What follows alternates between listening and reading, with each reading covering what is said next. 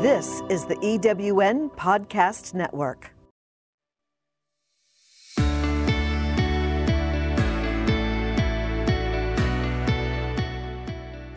Welcome to Driving Outcomes, your source for inspired solutions to address the most pressing leadership concerns of today. On each episode, we examine the latest developments in applied research and education and how it impacts your business and social outcomes. Our host, Traci Shirachi, brings you conversations with groundbreaking researchers, educators, and business leaders who are changing the face of leadership every day. And now, here's Traci.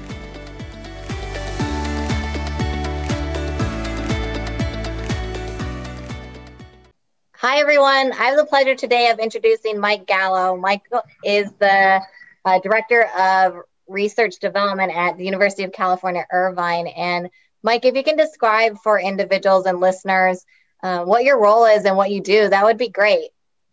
Okay, so so I'm a research development professional, which is a field that has really emerged within the last 10 years or so, and primarily to help institutions create or develop more research uh, uh research proposals and higher quality research proposals um, primarily because uh, although it looks, when you look at a, a, chart, that the funding, available funding or federal funding has gone up, if you if you control for inflation, that mm-hmm.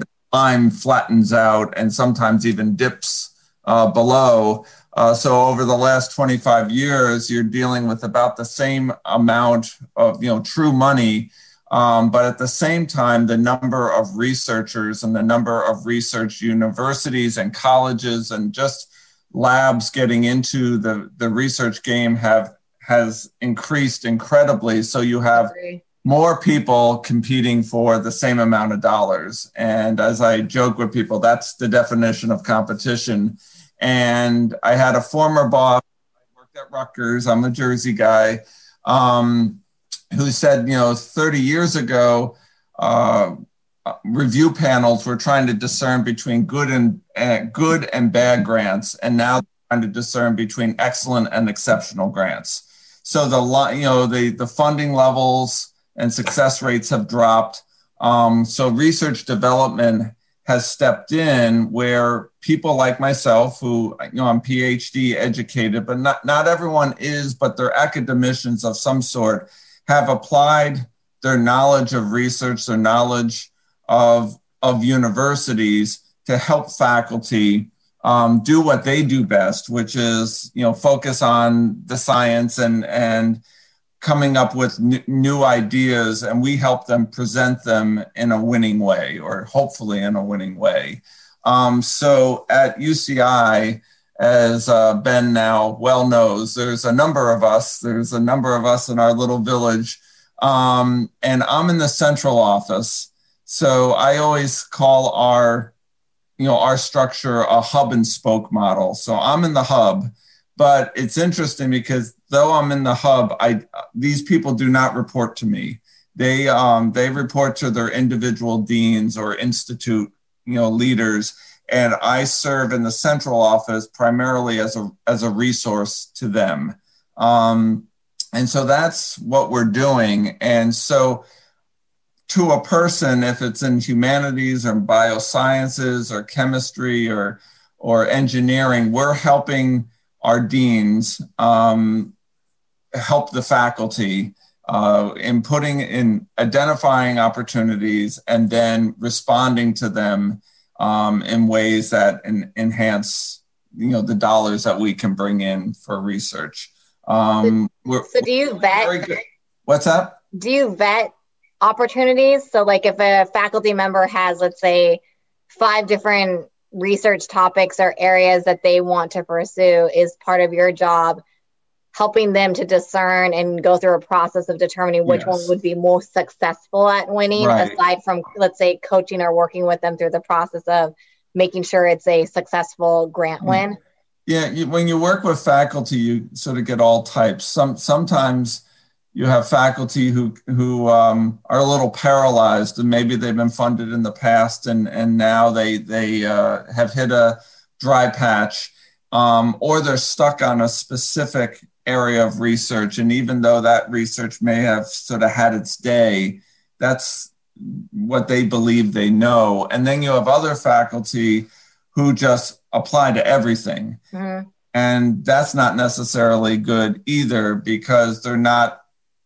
really thoughtfully thinking about a specific possibility and opportunity. So, you know, we, we counselor in, in that in that sense of working with all sort of all different types.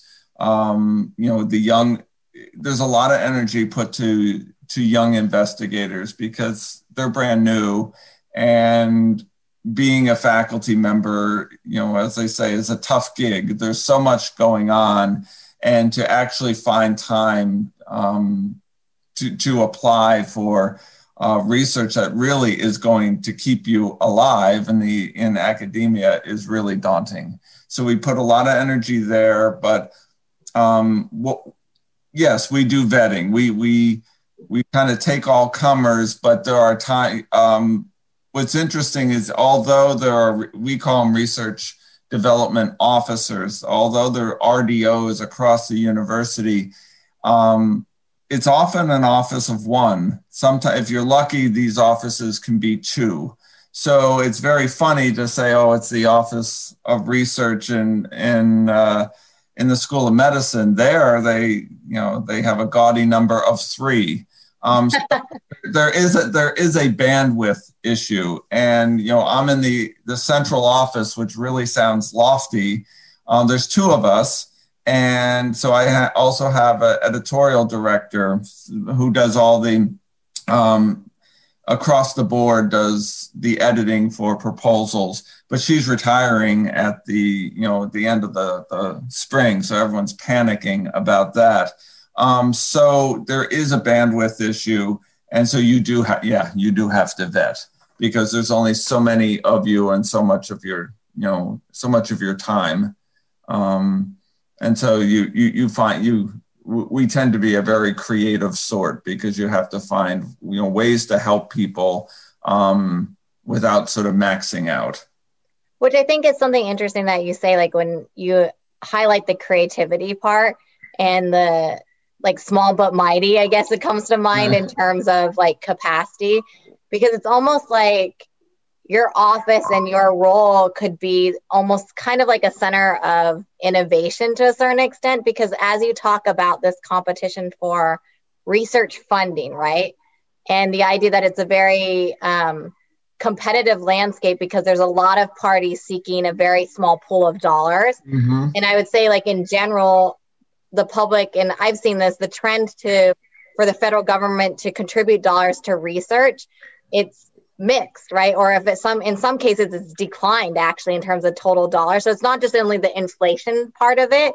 So you're kind of got these two dynamics. But the one thing that came to mind as you were talking is, and the reason I asked about this vetting question is it's almost like as if it's finding the right PIs that have the right ideas, right? That are significant enough to develop a workforce and would resonate with the federal agencies that want to use taxpayer dollars to build right. industry, build jobs, strengthen the US economy. So you need the PIs that get that, right? The think big or go home, you know, like mentality, mm-hmm. have the right ideas, but at the same time it's almost like we need to find out which ideas are more successful than others that you know it's almost tracking to see what the federal government resonates with and what the the funders really want to see in terms of topical areas and expertise and elaboration of what the potential outcomes will be. So it's you almost can be that innovation office to a certain right. extent. And we and we use different resources to become that office. Um, many you know the R1 U, uh, university, so Research One, which is the, the you know the highest level of research. Um, we we have a firm in Washington D.C. that we you know contract with, who can sort of be our feet on the ground um, in at Congress uh, and give us that view because again, all all of these things you could spend all your time focusing on any of them, and so you certainly can't focus on all of them.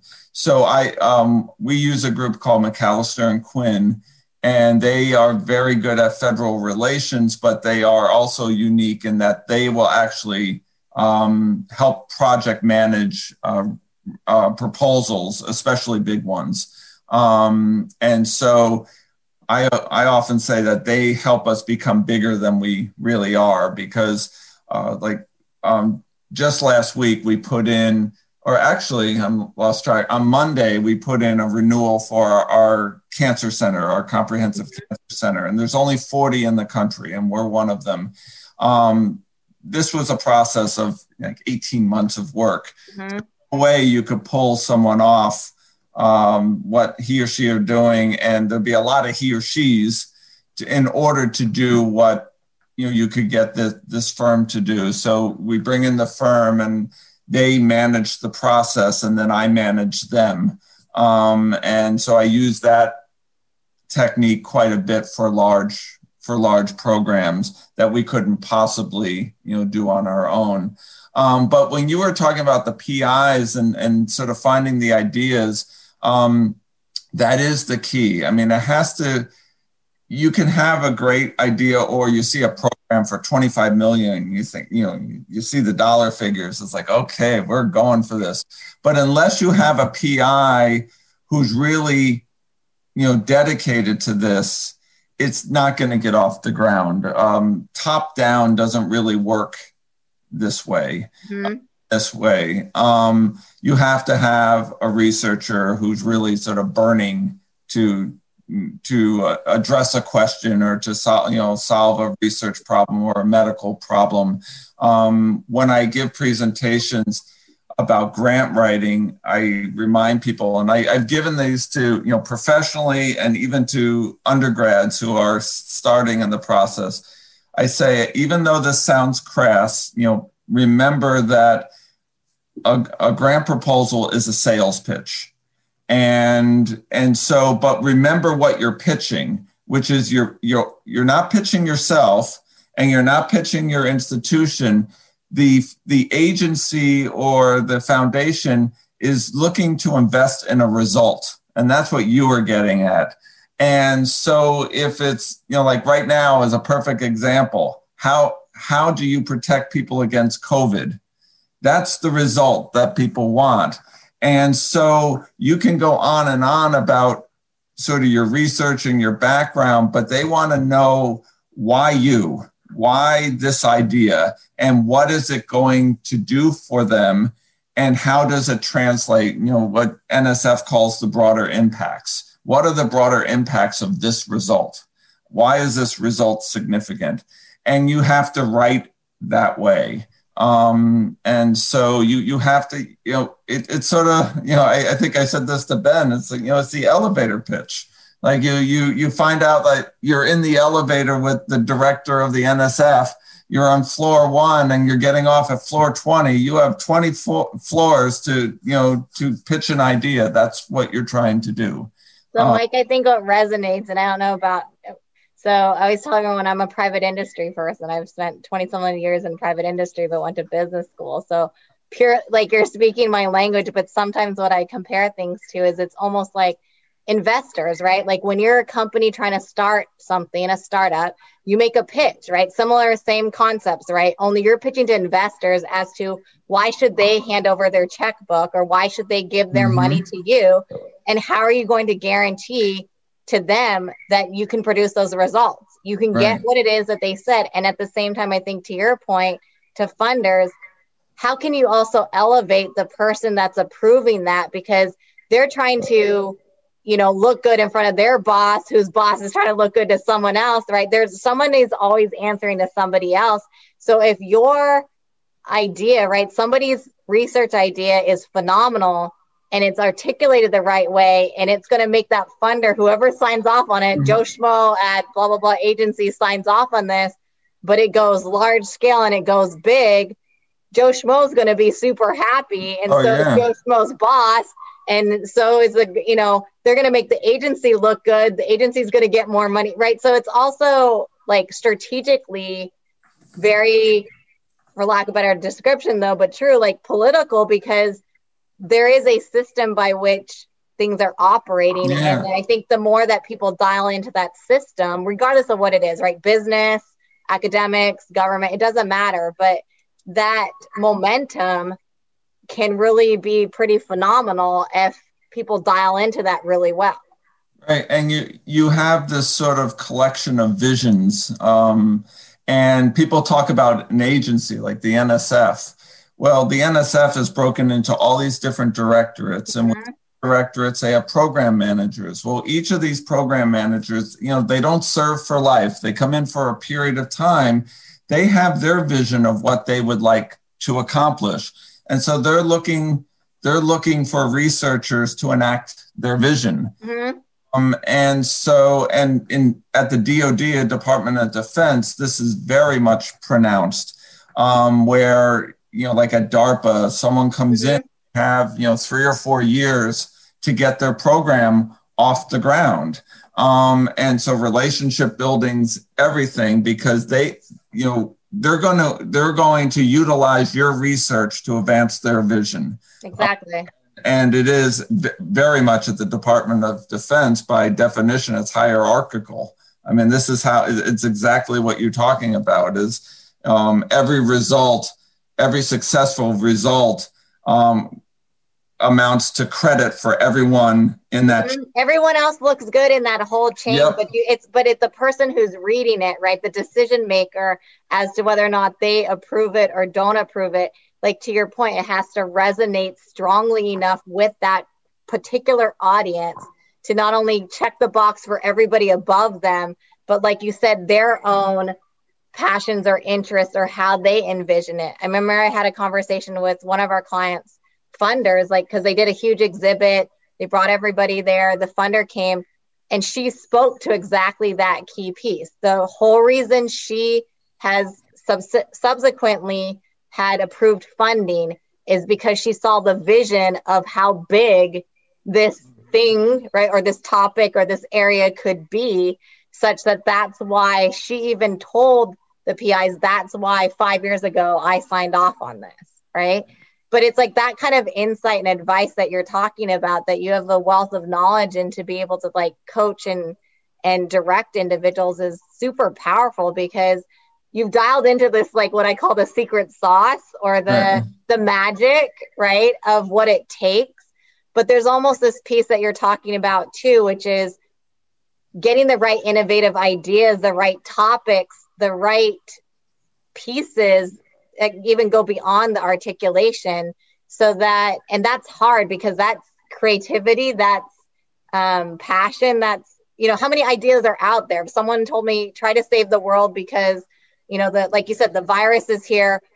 How do we save the world? All of us can come up with as many ideas as we want but that doesn't necessarily mean that's the solution right? That doesn't right. mean that that's the magic sauce that truly is going to save the world yeah uh, hard yeah this is this is a you know grant writing and and research development and and just research in general is a, is a significance game like you have to you have to convince people what's significant, but you also have to know what's significant. Um, not just because, oh, you know, I'm good at this research or, you know, but what what is it about it? And research is fascinating because sometimes you're talking about you're starting with something really big. You know, you think about like the Bill and Melinda Gates Foundation. They go mm-hmm. after big, you know, world changing ideas.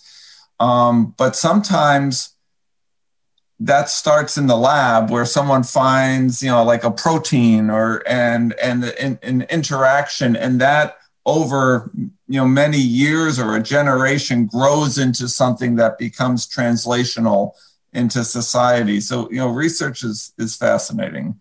So i have a uh, question. Can you re can you what was the terminology? Not back engineer it but can you re-engineer it? Because I think traditionally, right, it's always, and I'm just talking out loud, but traditionally, it's like you said, you come up with this great idea, you work on it for 20, 30 years, 40 years, come up with this discovery, right, and then launch it.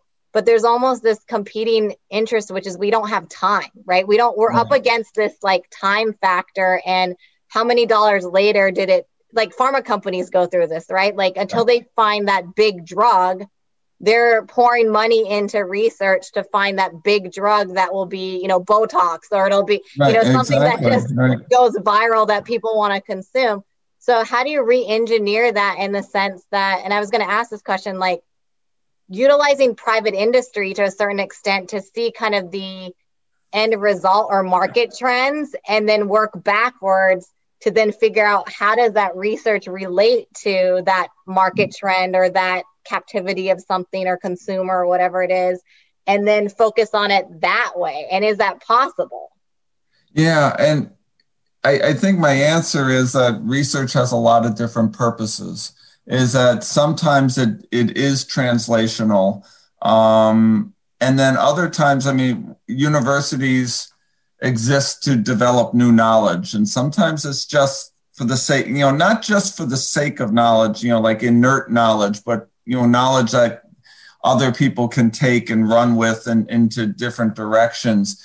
Um, and so we in what you were talking about the vetting is you know part of the vetting is the balance of you know knowing what's you know kind of it's it's sort of like you you're like a movie director or something you you want to determine what your next project's going to be um, and of course, there's a lot of pressure for the you know for the blockbuster and the big the big project. Um, but some of the smaller research, small, you know, uh, is is equally important. Um, so yeah, it's it's hard with the reverse engineering because it's almost like you're. It's like the traditional model is like almost having a crystal ball and hoping it's that blockbuster, right? Hoping right. it's that but if you reverse engineered it in terms of what does the market need, what's their problem, and almost connect the research idea with solving that problem, it, you're already like connecting it already to industry and growth and right. job creation. So you're almost guaranteeing a result more quickly from the front end. Right. I guess. I'm, I'm smiling because another thing I do when I talk about grant writing is I always say when you're doing the summary page or the overview in the very beginning, it's the one page that everyone you know everyone's going to read. Yeah, because by page twenty, they're like, um, okay. right, exactly. and so, and I always say, you know, start with what what is the phenomenon that you're looking at. You know, why is it important? What's the again? What's the significance? And then, what is the state of the art approach to that phenomenon now or that that problem that issue and why isn't why isn't it enough like what's missing because if it was enough there'd be no reason you know to research this so what's the gap and then what how is what you're proposing you know filling that gap. So and and that's that in a nutshell is your proposal. Um, because and that's your reverse engineering, which is you you identify the problem first and you talk about why it's so vexing. You know what haven't we pinned down yet, and then what are you offering that that maybe solves the problem or solves a part of the problem that someone else then can build off of and solve the next part of the problem. That's i mean that and that's why i think of i think of innovation because what you're highlighting is the same thing when you start a company. When you come up with a startup company right is the problem big enough deep enough costly enough that people are going to turn over their checkbooks and mm. pay money for? And are you solving a hypothetical what you think is a problem or is actually a problem that people yeah. will put money where their mouth is and pay for it, right? And it's right. kind of almost the same a similar characteristic because like what you're saying is you're approaching funders to decide whether or not they're going to fund something or not. They want like a guaranteed result. Like they're trying to maximize the ch- the chances that it's going to be a guaranteed result. And the vision that that party is painting is going to be achieved. And is it big enough to look good enough that you're using taxpayer dollars to especially federally funds right it's different in private sector but i mean federally funded dollars that taxpayers are paying and using, you know, contributing to the federal government. So it's it's interesting. And are you seeing a shift too in terms of funding, whether or not it's coming from federal government versus like supplementing it with private industry money or yeah, what does that I look mean, like? The um you know, NIH, you know, Health and Human Services is always the largest player, usually followed by, you know, followed by the NSF. But as the funding rates have gone down, you know, um, non-federal sources have become bigger and bigger. Uh, philanthropic sources mm-hmm. uh, are are being you know reached to, and that's always hard because again, I mean, you know, someone who has the money to to fund something, you yeah, usually want to fund something specific, something that's you know personal to them.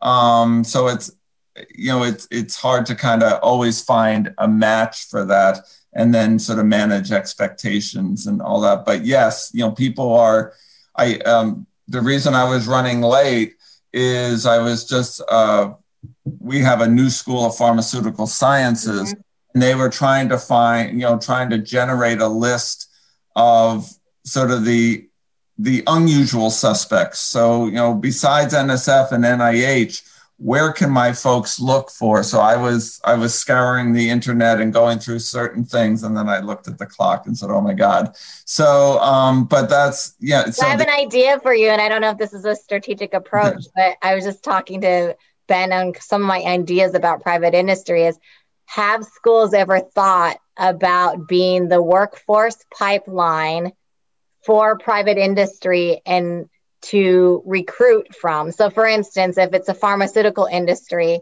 could you convince the pharmaceutical industry, the biotech companies, that, hey, can your corporate foundations contribute to UCI, blah, blah, blah school, whoever it is, right? We will create the human capital the pathway for which yeah. you will hire those those individuals but we're training them and so therefore it's a win-win because on the private yeah, industry smiling. side right this is done this is yeah the private industry side they're like yeah. wait a minute i have the brightest kids that i'm interviewing but there's something missing because i have to retool them when they enter right. my workforce what if we could approach them when they're younger more passionate and train them from earlier on so that as soon as I get them from day one, they're ready, they're ready to, go. to, go. Yeah.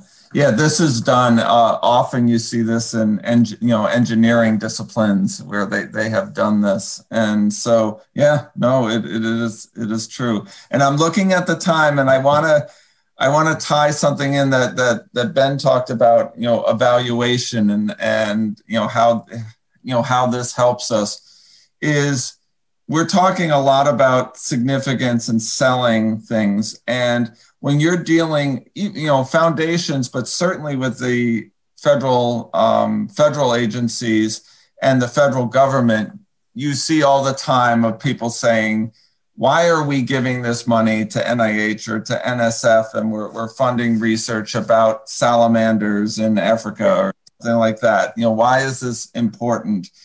And so, so much of it becomes what your metrics are. Why, again, you know, justifying significance. And that's what evaluation, you know, does.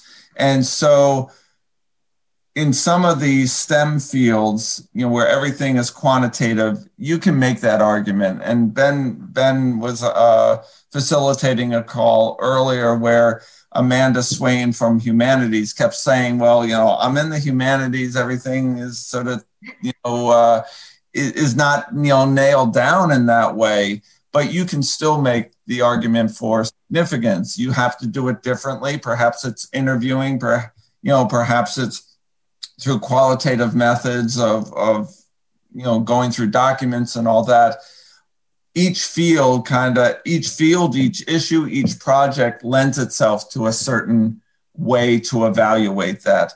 Um, i'm in the field of research development and and we're you know 10 years old. And one of the things we you know the national organization grapples with i mean every year it comes up and is how do you justify your importance to the enterprise because so much of what we do is behind the scenes. Um, and it's hard. You know, you could say, oh, it's dollars, but it's not just dollars. I, when I worked at Rutgers, um, I, it was sort of like this classic, you know, natural experiment. I had a colleague and we worked in the School of uh, Arts and Sciences. Just by chance. I worked on the hard science area, he worked in the social science area. And the leadership there was under this false belief that dollars equaled success. Well, he, he could double the number of grants that he brought in than, than I brought in, and he was never going to make the money that the hard sciences, you know, so you just, you know, economists and uh, you know social scientists or Hispanic studies. I mean, I worked with someone in Hispanic studies. She was euphoric because she got a one hundred and seventeen thousand dollar grant and thought she was set, like her career was set for life. And she, I mean, her enthusiasm was you know contagious, and I felt so good about myself. But to a scientist, a hard scientist, $117,000 is a workshop. Yeah. And so it pays for lunch, maybe. yeah, exactly. So you bring in a couple of students, and so you cannot judge things by dollars. Mm-hmm. Um, but then it is, then the question comes, how? How do you? Um, and that's that's the line of work that you you two folks are in. Um, and it it's it's difficult. Um, even I think that- to your point, it's a like there's a multidisciplinary approach where there's a value to the sciences and the arts, right? And if you take the quantitative and the qualitative, it's also what people also refer to things are also an art and a science, right? Mm-hmm. And really kind of capture those fundamentals. I think that even in the social sciences, even if a hundred thousand is a big win, like the example you're using, if it's combined with let's like psychology is combined with some science, right? Neuroscience or um, some art is combined with some science you get really creative and innovative and there's a lot of like new industry and new opportunities that can truly exist if the, a multidisciplinary approach is really embraced. Because you know one thing that you know was a conversation on yesterday with an individual where we're talking about jobs right there's not only one specific area of your field that you majored in that you are now applying in the workforce. It's like you need to know business, you need to know medicine, mm-hmm. you need to know communications, you need to know like it's almost you need to know everything in this world and be a generalist. And so I think in that mindset, it's like what can, how can the arts, how can the social sciences combine with the sciences, the physical sciences or the engineering science related fields combine together to create something new. Yeah, I mean, research is really grappling with this now. And one of the fields that has emerged is what they're calling team science or team scholarship. Um, and so, right now, you know, we're in such a unique, you know, climate, you know, nationally you know dollars matter. And so the the research funding is trying to do what you're talking about these sort of uh, collaborative grants. And it creates a real challenge because humanists talk very differently than you know than engineers. And and engineers might even sort of dismiss their importance um, and so you have to figure out how do you get in a room or and even the agencies have to figure out how do you structure an opportunity so that it's not so that the social scientists and the humanists aren't just add-ons which is what always sort of happens. Um, and so um, it's the world of i think and i think it's the world of collaboration right? Agencies can also not think singularity based on their own mission, their own focus, because that's not, for lack of better description, the real world.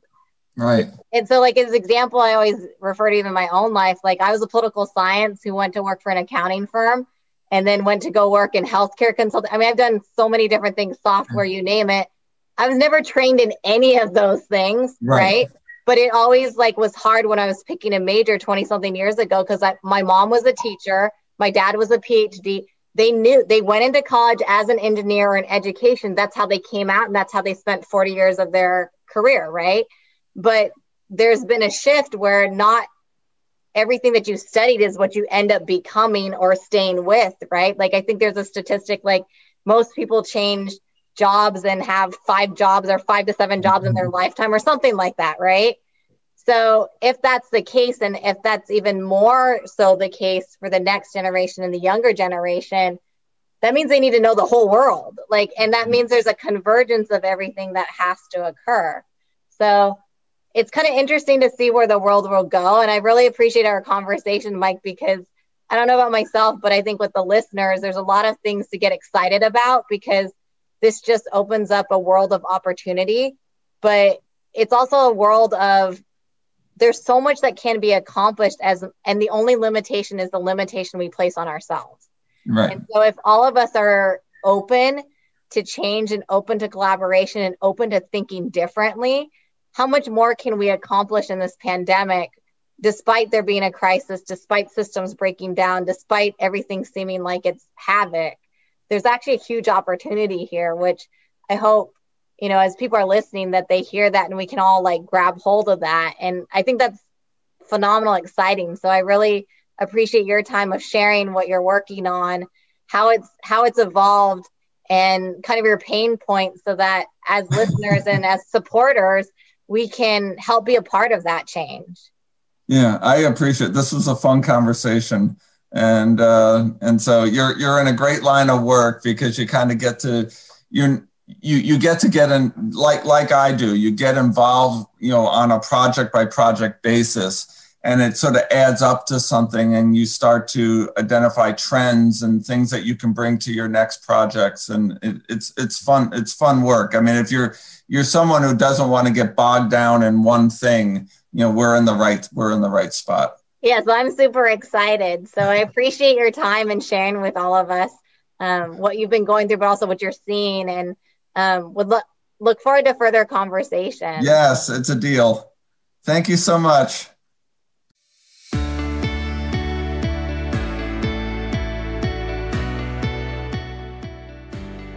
Thank you for joining us on this episode of Driving Outcomes. If you'd like to listen to or download other episodes of Driving Outcomes, go to ewnpodcastnetwork.com.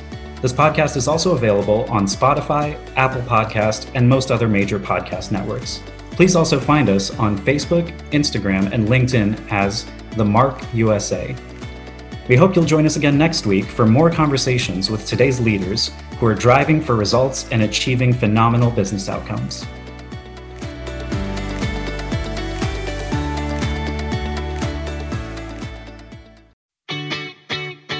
Have you ever asked yourself this question? Why is it so hard to make a buck? I know I have. Hi, I'm Sandra Yancey, founder and CEO of eWomen Network. What I have discovered after going from the brink of bankruptcy to running a multi million dollar award winning business is this you can't build a million dollar dream hanging around minimum wage mindsets. My mission is 1 million women entrepreneurs generating $1 million in annual revenue. So here's what I've done I've created the mother of all entrepreneur success programs that you can access online on your time. It's called Monetize Me Now. It's a seven module online course that is 100% my success formula, covering mindset, mission, management, motivation, marketing, and measure. Come on, take my hand and I'll show you the way to learn to earn flowing revenue for your business. Visit monetizemenow.com for details. Calling all speakers, eWomen Network has speaking engagements all over North America that must be filled. Are you a gifted messenger, author, expert, or successful entrepreneur that can help women entrepreneurs grow their businesses? Our mission is to help 1 million fulfilled women each achieve $1 million in annual revenue. If you're a speaker that can help women prosper, go to eWomenNetwork.com and sign up as a pro member of our Speakers Network. That's eWomenNetwork.com. Thanks for listening. This is the EWN Podcast Network.